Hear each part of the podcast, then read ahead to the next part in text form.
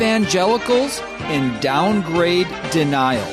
That is a topic we'll discuss today, right here on the Christian Worldview radio program, where the mission is to sharpen the biblical worldview of Christians and to proclaim the good news of Jesus Christ. I'm David Wheaton, the host. The Christian Worldview is a nonprofit, listener supported radio ministry. We are able to broadcast on the radio station, website, or app on which you are listening today because of the support of listeners like you. Thank you. You can connect with us by calling our toll free number, 1 646 2233, or visiting thechristianworldview.org. In several programs this year, we have examined the theological war that is taking place within the Southern Baptist Convention, the nation's largest Protestant denomination and the one that trains the most pastors in their seminaries. The war is a microcosm of what took place way back in the early church, more recently in the mainline Protestant denominations like the United Methodist Church or the Evangelical Lutheran Church in America, the Episcopal Church, and so on, and what is now taking place across evangelicalism today. A downgrade in the church occurs when biblical doctrines are compromised, redefined, or quote unquote updated to be compatible with non regenerate society. So, for example, the feminist movement in broader society influences churches to put women in pastoral roles where they exercise authority over men and preach to men in violation of 1 Timothy chapter 2 which says in part I do not allow a woman to teach or exercise authority over a man. Very clear. Or Marxist based critical race theory in broader society influences churches to, quote, increase diversity by making decisions according to skin color. That's what the Bible calls the sin of partiality. Meanwhile, those pushing the compromise deny there is any compromise, and most Christians proceed on as if there is, quote, nothing to see here. That is not the case for Pastor Josh Buice, who has carefully discerned the liberal direction of the Southern Baptist Convention, leading to his church withdrawing from the denomination. He joins us today on the Christian Worldview. Later in the program, we're going to hear part two of our conversation with Colleen Tronson, the executive director of Metro Women's Center, a pregnancy help center here in Minnesota, who will explain the ramifications of the overturning of Roe v. Wade. But first, let's get to the interview with Pastor Josh Buice.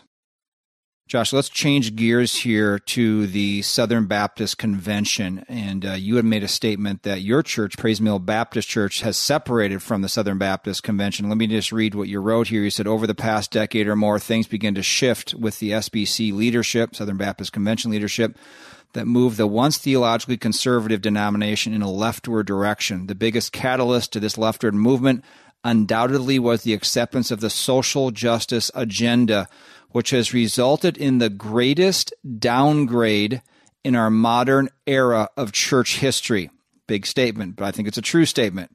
Any denial of this downgrade is simply a refusal to report the facts about where the SBC is today, where the SBC was yesterday, and where the SBC is moving tomorrow. This downgrade, you go on to say, involves compromise on theological levels such as complementarianism or the roles of men and women in the church. Another issue of ecclesiology, the office and function of an elder. And most importantly of all is the gospel. Then you put in parentheses the social justice movement has replaced theology with victimology resulting in the rise of a new religion. And you say, We as elders determined that it would be a violation of our conscience and a misuse of money to invest in a system that has clearly rejected all forms of correction in private and public settings. Therefore, we are no longer an SBC church, but we are Baptist and will continue to cooperate with other like minded churches and pastors for the work of missions and theological education for the glory of God. Now, before I ask you the question, let me just say a counter to that is former President James Merritt tweeted out recently, and I read this last week when we had Tom Buck on the program. James Merritt wrote, Our convention is headed in the right direction, and there is in capital letters, no drift, capital letters, none. Ignore anyone who says otherwise. So, my question for you, Josh, is How do two people look at the same thing and come to two completely different conclusions? And tell us more about why you decide to pull out of the Southern Baptist Convention as a church. I don't really know if I can answer the question on how two people can look at the same thing and come to various conclusions other than to say what's in it for those individuals, what benefits each individual might play into the answer to that question. In other words, what does James Merritt have to gain by supporting the quote unquote system of the SBC? And I think that, you know, you, you can just look historically at how he's benefited as being a leader, a mover, and a shaker within the political sphere of the SBC, this largest Protestant, not true denomination, but network of churches in the United States of America, numbering some 47,000 churches. But to, to say that the that the SBC has no drift is is to like look at the sky that's blue and argue that it's really orange or that hmm. it's black or something that's is completely off base.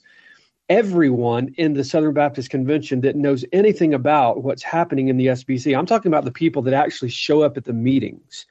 Those people know that something is not right. You can see this with Russell Moore and how he was leading to the left, and now he's no longer leading the ERLC. Why is that? Well, it's because of the fact that there were problems there.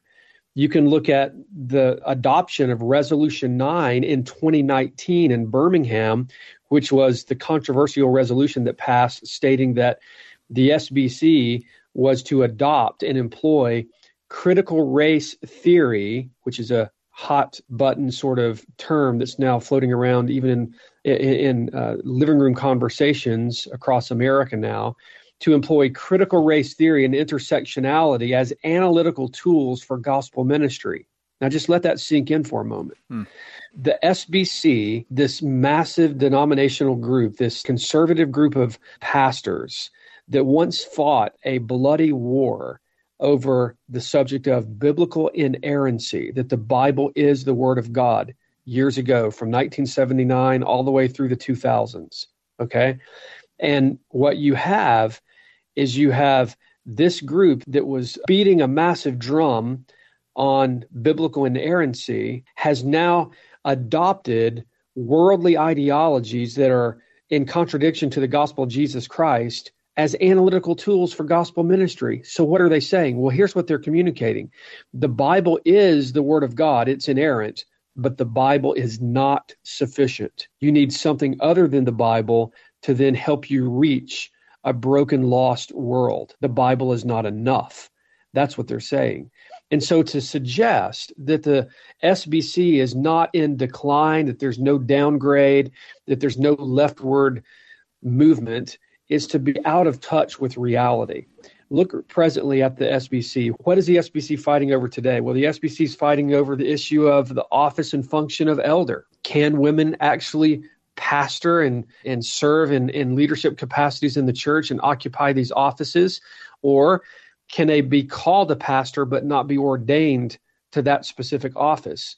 That was a massive controversy at this past convention with regard to Rick Warren and Saddleback Church. And yet, the Credentials Committee, after a full year to evaluate the fact that he and his church has ordained three women to the office of elder, and now he's stepping away from the pulpit and appointing his successor to be a co pastor team, a husband and wife. And the credentials committee of the SBC is inconclusive on whether or not Saddleback should be disfellowship. And hmm. so to say that there's no leftward drift is to be out of touch with reality. Yeah. It's it's a diversionary don't believe your lying eyes tactic that mm-hmm. will only that will probably fool a lot of people, but uh, not those who are grounded in Scripture and have some discernment. Josh Buice with us today on the Christian Worldview. You can find all the contacts for him and his church, Pray's Mill Baptist, just near Atlanta, Georgia, and also his ministry, G3 Ministries, at our website, thechristianworldview.org. Josh, I want to dig into what you were saying about this parsing that's taken place by Southern Baptists of the office of a pastor and the function of a pastor. They've kind of divided that out and saying, well, a woman can hold the office, but the function of a pastor, it's really for the lead pastor who's going to be the one preaching to men or to men and women. So that's really more for men. It's sort of been this confusion of the issue. And they've also developed this other term called soft complementarianism Okay. So there's always these new terms. Again, just like almost like broader society with the abortion issue, it's the woman's right to reproductive health care or something like this. What are they trying to say with this parsing of the office versus the function of a pastor? Presently, what they're suggesting is that women should be able to be called a pastor, that she's teaching and she's pastoring, she's shepherding, she's making disciples in the life of the church but yet she's just simply not ordained to the official office of pastor. That's what they're saying. The problem with that is that we just don't have a biblical example for it. So, uh, again, if we're going to build our theology, it would do us well to build our theology on what the Bible actually says rather than what the Bible doesn't say. And so, for years within the SBC, a common practice has been calling women ministers children's minister or music minister or minister to women or or whatever it might be. And this has just been a common thing that's been happening in the SBC for a very long time. In many ways, it has set us up for this very moment, for this very debate. And now with the the rise of this latest feminist wave, this this latest feminist revolution that's taking place across our society at large, it's now spilling over into the church and it's spilling over into conservative evangelical denominations. And so now the question is can we allow a woman to stand and speak and preach to a mixed audience of men and women, to the whole church, even on a Lord's Day? Yet she's just not ordained to the office of pastor. Is that permissible? And we've seen individuals like Beth Moore and others who have done that very thing. Well, the problem is, is it's just simply out of touch with what the Bible teaches. The Bible actually teaches that the office of pastor is for men, and we see that right there clearly on the pages of Scripture in First Timothy chapter number three and Titus chapter number one. It is reserved for men.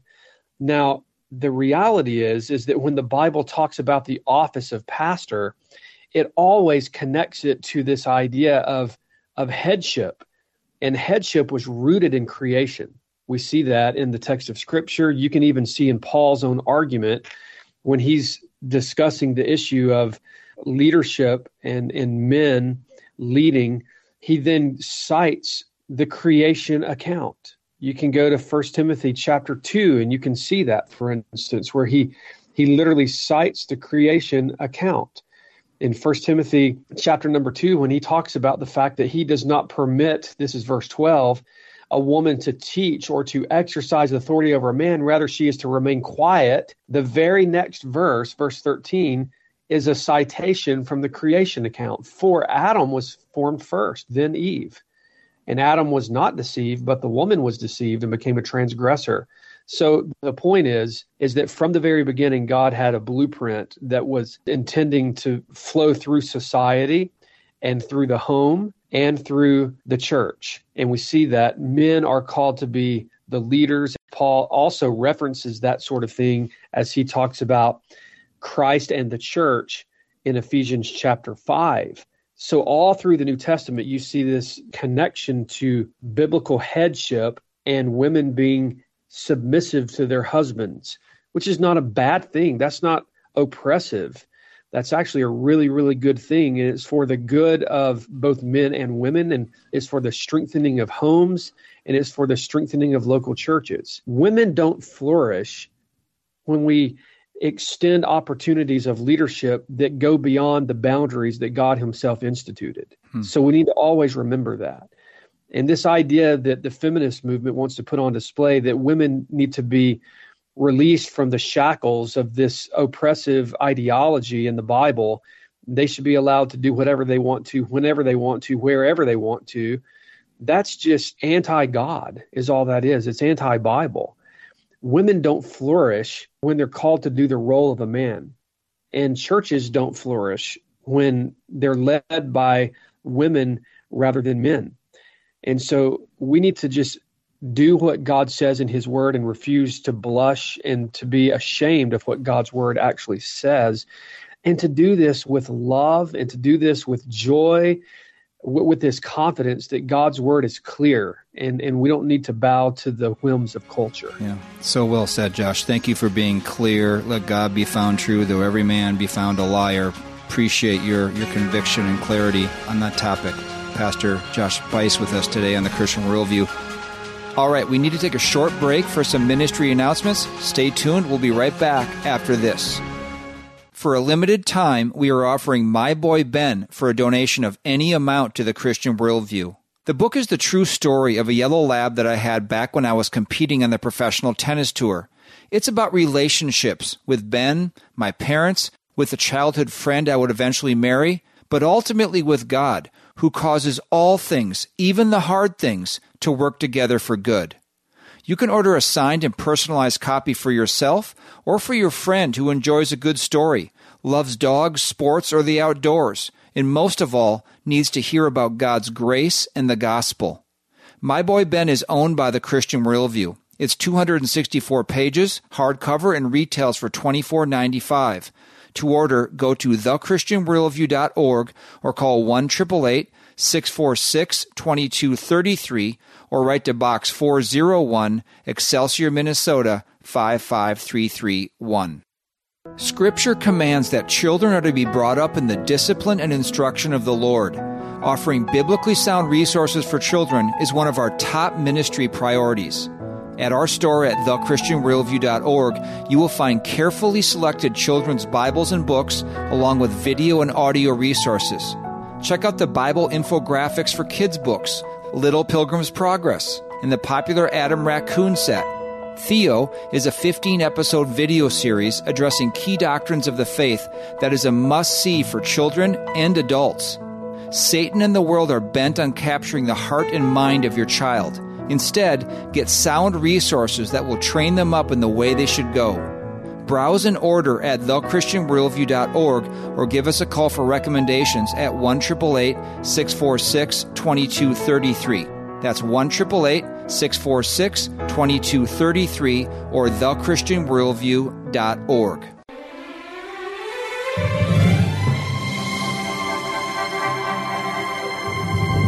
Welcome back to the Christian Worldview. I'm David Wheaton. Be sure to visit our website, thechristianworldview.org, where you can subscribe to our free weekly email and annual print letter, order resources for adults and children, and support the ministry. Now back to the interview with Pastor Josh Buice. Just one more question about this issue of women preaching to mixed audience or preaching to men or, or holding the office of pastor in, in churches. I want to play what Rick Warren said when he ordained three women to be pastors in his church, Saddleback. I believe this was last year sometime, and then just get to follow up with a question for you. All right, take out your message notes. Tonight is a historic night. We're going to ordain our first three women pastors. But we don't do anything without a biblical basis. So uh, I'm going to run through this really quickly. You know that I'm going to speed through this when I have already filled in the blanks on some of it.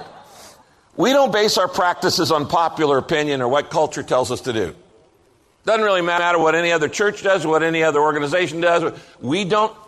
The Bible says the wisdom of this world is foolishness to God. The Bible says do not copy or conform to the pattern of this world. We don't base our practices on man made traditions. Okay? Jesus said, It's useless to worship me if you replace what God commands with your own made up rules. Matthew 15 9. Jesus commanded that the church leadership is to be different from the world's view of leadership. Matthew 20. In this world, leaders act like powerful rulers, but among you, it is to be completely different. Whoever wants to be a leader among you must become the servant of all. So, we base, not just on leadership, but we base everything we do, all of our practices, on the authority of Scripture. All Scripture is inspired by God, and it is useful for teaching the truth, for rebuking error, for correcting faults, uh, for giving instruction for right living, so that we who serve God will be fully qualified. Notice, we who serve God, who's that? You, the core. We who serve God may be fully qualified and equipped to do every kind of good work. Okay, I'm going to stop it right there, Josh. It's just really unbelievable. Rick, Rick, Warren's a very smart man. He would have to be the run, run the empire that he has been, he and his wife have been part of building. He knows very well what, what Scripture says about this, and to say that we don't do anything without having a biblical basis for it. You just read those passages in First Timothy two, First Timothy three, uh, in Titus as well. How far do you see this going? This issue of female pastors women preaching to men in churches going within now, let's say, more conservative evangelicalism. Because this was the issue that got into the mainline denominations. It was kind of the foot in the door that's led to them basically being liberal social clubs today. Do you see this idea of egalitarianism, so to speak, going very far, or is it going to stop maybe with Rick Warren and sort of that level of type churches? What do you think?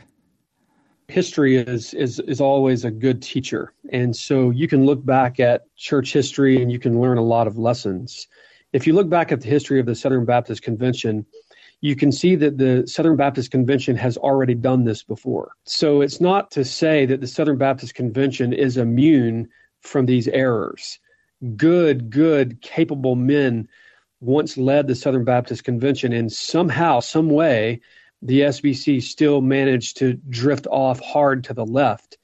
So back years ago, in the late or the early 80s, you might say, you had a woman named Molly Marshall, who was actually the associate dean of the School of Theology at the Southern Baptist Theological Seminary. She was an ordained pastor. She was teaching things such as post mortem salvation opportunities and she was wickedly liberal. And yet, she was holding a very influential position within the flagship seminary of the Southern Baptist Convention. And so the SBC's already done this before. To think that the SBC could not repeat this same mistake over again is to be just, it's just to be out of touch with reality. Rick Warren's church, Saddleback, is the largest church within the 47,000 churches that make up the Southern Baptist Convention. One would have to suggest that that perhaps plays into the rationale as to why they were not disfellowshipped immediately when they had a full year to review the case of Saddleback. Could it be because of pragmatism? Could it be because of money? But what I predict will happen with the Southern Baptist Convention, unless God Himself just smiles upon the SBC, we're going to see the SBC sooner or later is going to follow right down the main street with the rest of the mainline denominations, and egalitarianism will once again rule the Southern Baptist Convention. And we're seeing that. I mean, look, when Rick Warren goes to a microphone at the convention in June of this year, and he basically sets his case before the SBC from a microphone. He, he received a standing ovation. So this is not what we would call a conservative, a truly conservative group of churches any longer. And so I predict that it's going to head off in that direction of egalitarianism. It's going to jump even far beyond soft complementarianism it's just going to continue to go hard to the left. That would be what I would predict. And then I would just give a critique of of Rick Warren. You know, in that clip that you played, it's sort of demeaning when a pastor has to hand out an outline with little fill in the blanks and you know that sort of thing. I mean, just preach the Bible. Just preach the Bible line by line, precept by precept, and let the word of God speak and treat treat the church with some you know respect as if they're capable of understanding. The church is not completely ignorant and adults need to be treated like adults not like vacation bible school for adults. And then furthermore in that clip that you played he also stated that he was going to rush through. Why not take your time and just unpack what the bible actually says? And i would argue that the reason he's rushing through and filling in blanks for them is because he's not teaching the Bible properly. Pastor Josh Buice with us today on the Christian Worldview. Just as a, a last question here, maybe a parting exhortation by you of what we've been discussing uh, over this interview, whether it's regard to what's going on with the cultural debates like abortion, theological downgrade, as you talked about with the issue of social justice and the role of women within churches and, and the home, other issues going on, even the issue of homosexuality, which we didn't discuss, how that's kind of pushing in the door of the church as well, too. What exhortation do you have for Christians listening today, local churches uh, listening, pastors, elder boards of local churches listening today, and how they can stand firm on God and His Word? What What is your charge for them? And then also maybe in light of what you're trying to do, even outside your own church, with the G3 ministry and conferences and that kind of thing? My exhortation to the church, my exhortation to Christians would be to be faithful Bereans and students of the Word of God. You know, when a banker is taught to be able to identify counterfeit money, that banker is not schooled in every possible example of counterfeit currency. The banker is is really schooled in in such a way as to be an expert on the real thing so that they can detect a counterfeit when it comes across their path. And that would be my exhortation to the church to be such a student of the Bible, to be such a student of Scripture and the true gospel that when anything comes along that's a counterfeit, when any false teacher comes your way, no matter how charismatic or how persuasive they may seem to be, that if it's not in lockstep with the Word of God, it will be very clear to you. You don't have to be an expert on critical race theory, intersectionality. You don't have to know everything about Marxism and everything under the sun to be able to see that these godless ideologies are antithetical to the Word of God and in contradiction to Scripture. So be a faithful student of the Word. Pastors don't have to be steeped in the deep understanding of these various different ideologies and philosophies.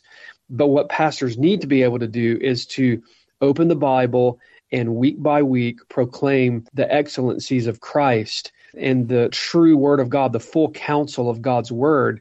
And then the church will be able to spot these false teachers and these false doctrines. I would also encourage pastors to be willing to name names when necessary. It doesn't mean that you have to be ugly or attack their character. That's not what we're talking about here. We're talking about dealing with substance. We're talking about dealing with what they have said publicly, what they have written publicly.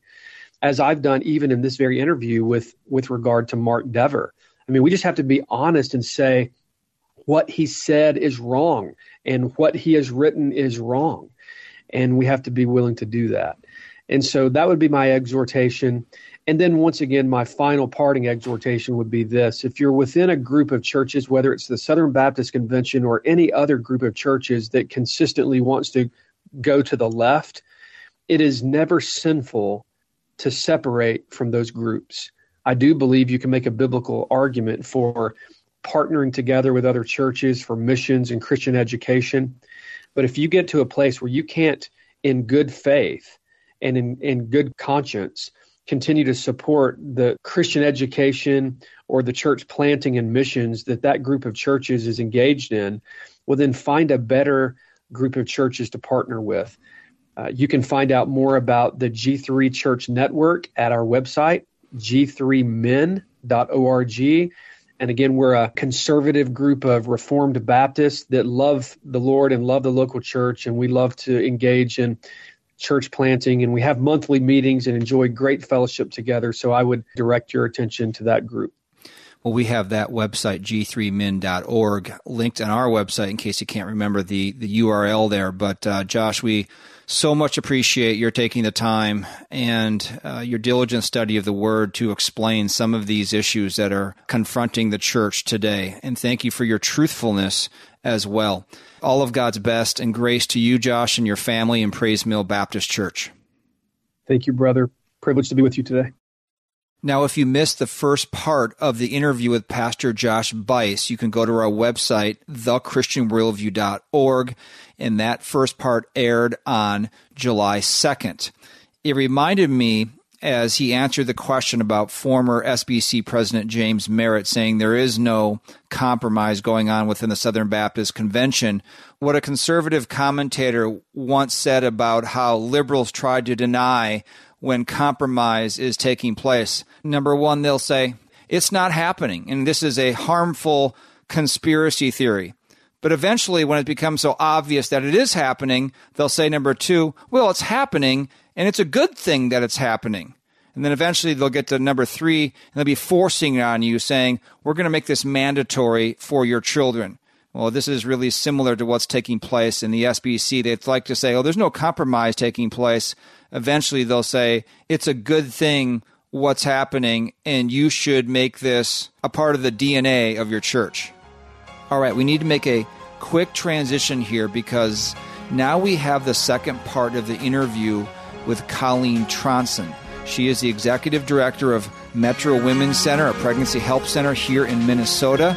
If you didn't hear her testimony last week, how she came to saving faith, that is a must hear. That is on the July 2nd, 2022 program. You can hear that at thechristianworldview.org or in our podcast feed as well. After this short break for some ministry announcements, we'll get to part two of the interview with Colleen Tronson about the overturning of Roe v. Wade. Scripture commands that children are to be brought up in the discipline and instruction of the Lord. Offering biblically sound resources for children is one of our top ministry priorities. At our store at thechristianworldview.org, you will find carefully selected children's Bibles and books, along with video and audio resources. Check out the Bible infographics for kids' books, Little Pilgrim's Progress, and the popular Adam Raccoon set. Theo is a 15 episode video series addressing key doctrines of the faith that is a must see for children and adults. Satan and the world are bent on capturing the heart and mind of your child. Instead, get sound resources that will train them up in the way they should go. Browse and order at thechristianworldview.org or give us a call for recommendations at 1 646 2233. That's 1 646 2233 or thechristianworldview.org.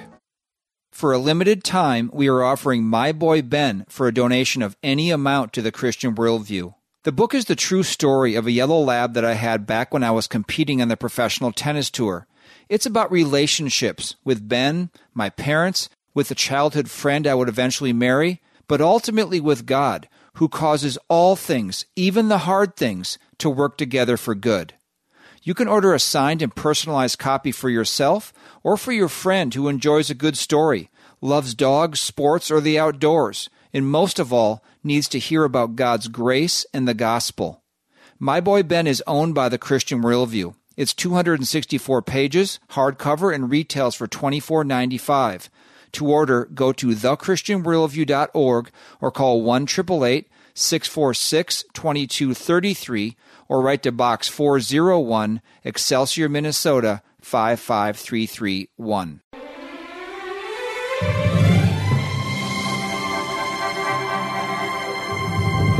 Thanks for joining us today on the Christian Worldview. I'm David Wheaton, the host. Just a reminder that today's program and past programs are archived at our website, thechristianworldview.org. Transcripts and short takes are also available. Now let's get to the interview with Colleen Tronson of Metro Women's Center about the overturning of Roe v. Wade. Colleen, let's get into some of the ramifications of the Supreme Court overturning this law from 19, I believe it was 1973, Roe versus Wade. What does this mean and what does it not mean? Well, when Roe versus Wade was enacted in 1973, it took away the states' rights to govern how abortion was regulated in their states, and it took it to the federal level. And uh, what the ruling did just recently was it turned the right to govern around abortion back to each individual state. And I believe that's where it should have stayed in the first place. So now, instead of one giant fight about abortion, we're going to have 50 little fights about abortion. So each state can regulate abortion now according to the laws that they have. And I believe 26 states have either banned abortion completely or they have trigger laws that will now come into play once they're certified by their state governments. So, what it means is now that each state will decide for themselves what they want abortion to look like. It doesn't mean that a natural miscarriage will be considered an elective abortion. And it doesn't mean that treatment for an ectopic pregnancy will be considered an elective abortion. The hysteria that's out there is hyper crazy. Colleen Tronson with us today on the Christian Worldview. Tucker Carlson recently covered the issue that major companies in our country have promised to pay their own employees $4,000 to be able to travel to another state that allows abortion to get an abortion. Let me play that soundbite. So, corporate America, in response to this, developed a new model hire single women. At many big companies, including in the traditionally male banking sector, young women now make up the majority of new employees. And you can see why they do. They work hard, they're reliable, they tend to be loyal to the companies they work for. The one downside to hiring young women is they can get pregnant. If you're running the HR department at Citibank, that is the last thing you want. Children make your health care plan more expensive. Worse than that, they tend to compete with an employee's attention. Responding to after work emails seems less pressing to most new moms than putting their own kids to bed. That's a huge problem for big companies. So they have every incentive to prevent their workers from having children. They can't say that out loud, of course, it'd be too obvious. Give us the best years of your life, and in exchange, we'll pay you what's effectively a subsistence wage in whatever overpriced urban hellscape we're based in, and then take from you the one thing that might give your existence meaning and joy in middle age, which is having children. That's the deal we're offering. That is the deal they're offering, but they can't say that it would sound like what it is, which is exploitation. No better than what the cotton mills once did to 14 year old girls. So instead of saying that, which is the truth, corporate America uses the language of the social movement it created, feminism, to spin the entire arrangement as some sort of progressive liberation movement. Fight the patriarchy, have an abortion. It's got nothing to do with lowering our labor costs, we promise. But of course, it does have everything to do with lowering their labor costs. Across the country, they are making that case abortion as liberation. Many of the biggest American companies are now paying female employees to have abortions, to end their pregnancies. That would include Microsoft and Apple, Facebook, Yelp, Netflix, Comcast, Goldman Sachs, Citibank, JP Morgan, Nike, Starbucks, etc., etc. Dick's Sporting Goods is offering female employees up to $4,000 if they get an abortion. Does the company offer the same amount to female employees who want to have children? Well, the editors at Breitbart wondered that. They asked Dick's Sporting Goods that question, but the company didn't even respond. And that tells you the answer. Colleen, when you hear that audio from Tucker Carlson's program on Fox uh, uh, about corporations and the financial incentive that they're trying to offer for their female employees to have abortion, well, what kind of world are we living in when you hear that? It makes me sort of speechless. It's an abomination, and it's another signal to me that abortion is an idol that demands to be worshipped. Yeah. And that however it can be, it must be worshipped and it must not be defied. And people yes. are caving into it right and left because when you don't cave into it, bad things happen to you. You get your pregnancy resource center bombed. You get your pregnancy resource center um, targeted with graffiti and rocks thrown through your windows because you stand for life. And it, it's just another level to me of how demonic the abortion business is and what lengths it will go to keep it in play. Yeah, I think you hit the nail on the head saying there's something very, very dark here and even demonic and devilish uh, about the glee with which advocates for abortion, now not just the young woman who is maybe like in the situation you were, there's a, there's a different mentality there than, than those who are pushing this as an idol, you call it, as a, it's a sacrament of a significant portion of our country to be able to, well, to be explicit, murder is the word, which is the intentional killing of another human being and that that is what's taking place. And yet, at the same time, God is there offering forgiveness for those who would repent and put their trust in His Son to pay the penalty for that sin and every other sin. Colleen Tronson today, the executive director of Metro Women's Center. It's a mm-hmm. pregnancy help center here in the Twin Cities of Minneapolis and St. Paul. I looked at the Minnesota Department of Health yearly report that they have on quote unquote induced abortions in Minnesota.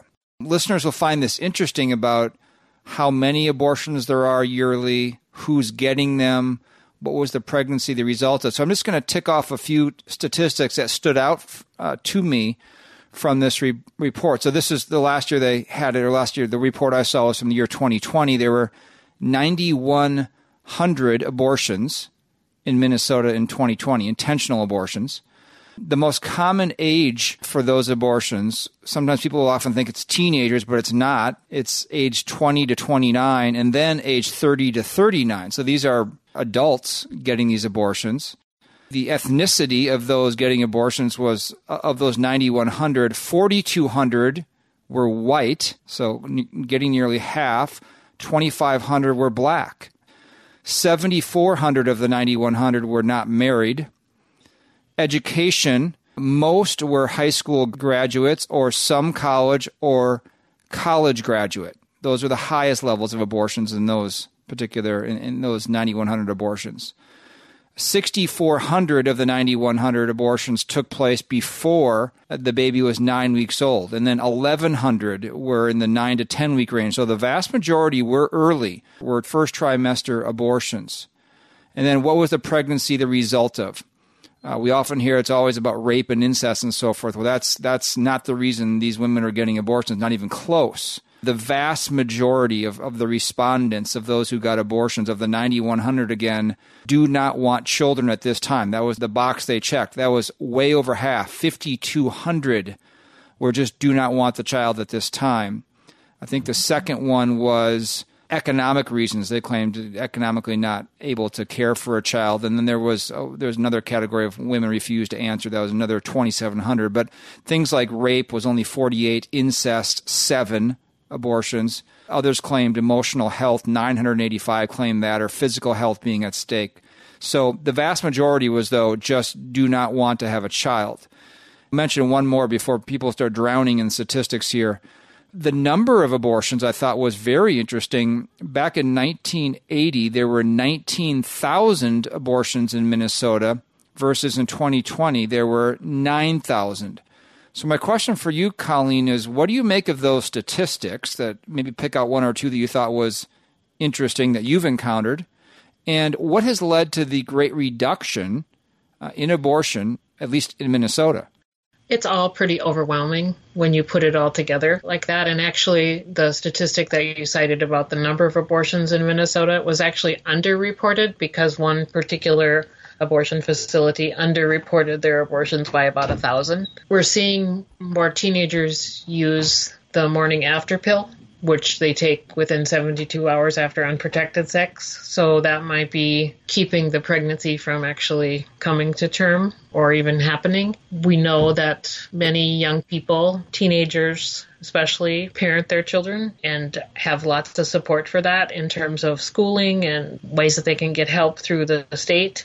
So we're seeing that many teenagers are considering life rather than abortion. The statistic about not wanting to have a child at this time really reflects to me the selfishness of our society. And, and I say that word selfishness carefully because as humans, we're all fairly interested in preserving our lives the way we want them to be. And so I would say maybe rather than saying selfishness, I would say that we are self preservative and having control is a big deal for us humans. We want to be autonomous. We want to have things the way that we want it to be. And we believe that if we just use birth control or if we just want things a certain way that we can control everything and sometimes God says nope you're going to get pregnant and it's going to be a challenge for you, and you'll have to decide are you going to do what the world says and take the life of this child, or are you going to be strong and face this? You know, I think it's interesting. The old adage was like, you know, a woman can bring home the bacon, fry it up in the pan. She's strong enough to do anything. But it seems like in our culture, in our society today, we say a woman can do anything but have a pregnancy that she doesn't want. And right. I say fooey on that. women are strong. We can face hard things. And our society cripples women when they say, this child is an enemy of you, instead of saying, this child is a gift from God to be loved and nurtured and cared for. And we cripple women by saying hmm. that. And then after we encourage them to make the decision or after we encourage them to decide for themselves what to do and abortion doesn't turn out to be the way they thought it was going to be or they suffer from physical or emotional or spiritual challenges after the fact we say well you decided isn't that just like the enemy you know he makes the choices seem so inviting mm-hmm. and he makes the choices seem so innocuous. And then after we make the choice, he laughs at us and says, Yes. Where's your God now? So, yeah, those statistics are incredibly hard to look over. And we have those statistics in here in Minnesota because the law says that people who perform abortions need to report those to the state legislature every year. And sadly, that requirement is going to be up for debate um, this summer here in Minnesota. In Minnesota, we have what we call common sense abortion laws, meaning we have parental notification and we have abortion reporting laws. We have other laws in place or, or guidelines in place to protect women and to slow them down in a way to help them to see what's going on in their womb. And those laws in Minnesota are actually under attack right now. This summer, those on the other side want to repeal all of those common sense abortion laws that we have in Minnesota, which is where we get those statistics yeah. from. One other thing that I read in that report from the Minnesota Department of Health, they had actually, they keep track of abortions by an abortion doctor. Now, they don't list the mm-hmm. name of the doctor. It's just Dr. A, Dr. B, Dr. C. They, they label them with a, a letter code. And mm-hmm. the, the, incredibly heart wrenching thing to read is that there were several on that, that list. We're doing you know over 100 abortions a month. That's more than three a day. Wow, that's a deep, deep level of depravity and a denial of the truth of God's word and, and what they're doing. And uh, th- those people need to be prayed for that they would be so convicted to stop and to be convicted to repent. That part of the report was extremely troubling as well, even though there wasn't a name with it. There's people walking around amongst us who are going to work every day, so called work every day, killing children in, in, in a mother's womb. And that, that was so hard even to, to consider. Colleen Tronson with us today on the Christian Worldview. Colleen, just final question for you. We've talked about a lot today about this very sensitive major issue of abortion. What can people are listening from different parts of the country? What should churches, pastors, elder boards be doing to lead on this issue? Uh, what should Christians in those churches be doing at this particular time in our history, in this, this transitional time of going away from a federal law on abortion to now going back to the states? There's many things that we can continue doing that we're already doing, which is to offer hope and help to men and women who are involved with an unplanned or a difficult pregnancy situation. I would say prayer is always the way to the heart of God, making sure that our churches and our conversations with people are compassionate and that we listen well when people are telling us their stories. I, I, think God is very wise to give us two ears and one mouth. Sometimes we need to listen to a person's story to hear where they're coming from rather than to just listen to respond to what they say. So, trying to listen to understand what they're saying, what their situation is, and to be gentle in our responses and to help them to see that while abortion might seem like the only way out, it's never necessary in terms of elective abortions. Now, there may be situations where abortion is medically indicated, but those are rare. And for us as Christians in our culture to not shrink from the culture, but to engage the culture and to go forward with a message of compassion that says that women don't need abortion, they need love and they need support and um, they need hope. I also think, too, that in our churches there are probably women who have experienced abortion who have never told anybody about their abortion for fear of being judged and for fear of being shunned. And we need to make our churches a place where speaking about what has happened to you with abortion is not considered to be the unpardonable sin because it's not. And sometimes I hear people say things that I just cringe at. Things like, you know, women who abort are going to hell, or women who abort should be sterilized because they don't value life, or a woman should just keep her legs closed if that wouldn't happen. So, one of the things we can do is to not say stupid things. Be approachable to people who are in hard places because there but for the grace of God go us. That's right. No, we are not immune from it and and I think even going back to your statistics that you were talking about the a lot of people when you begin talking about abortion they immediately go to those hard cases those rape incest to save the life of the mother and those are the exceptions to why people have abortions and someone who's raped isn't going to make the rape go away by having an abortion. It's not, abortion isn't an eraser. It won't erase the fact that she's been brutally damaged and it was a horrible thing that should never have happened to her. In fact, abortion can add another layer of grief and difficulty to a woman's life when she chooses that. And that child, if that child was con- conceived in rape, the circumstances of their conception doesn't change the fact that they're a human being created in the image of God. Right. And in terms of the incest situation, what incest does is it victimizes someone who's vulnerable. And when that incest perpetrator encourages an abortion for that person, it victimizes them all over again. And it keeps that incest a secret. And it keeps it keeps that person victimized rather than setting them free by exposing what has happened because of the incest. So those two exceptions that people talk about, I say, you know, what the woman needs is counseling and support and prayer. She doesn't need an abortion, which will add another layer of trauma to her life. Colleen, we thank you for coming on the Christian Worldview radio program today.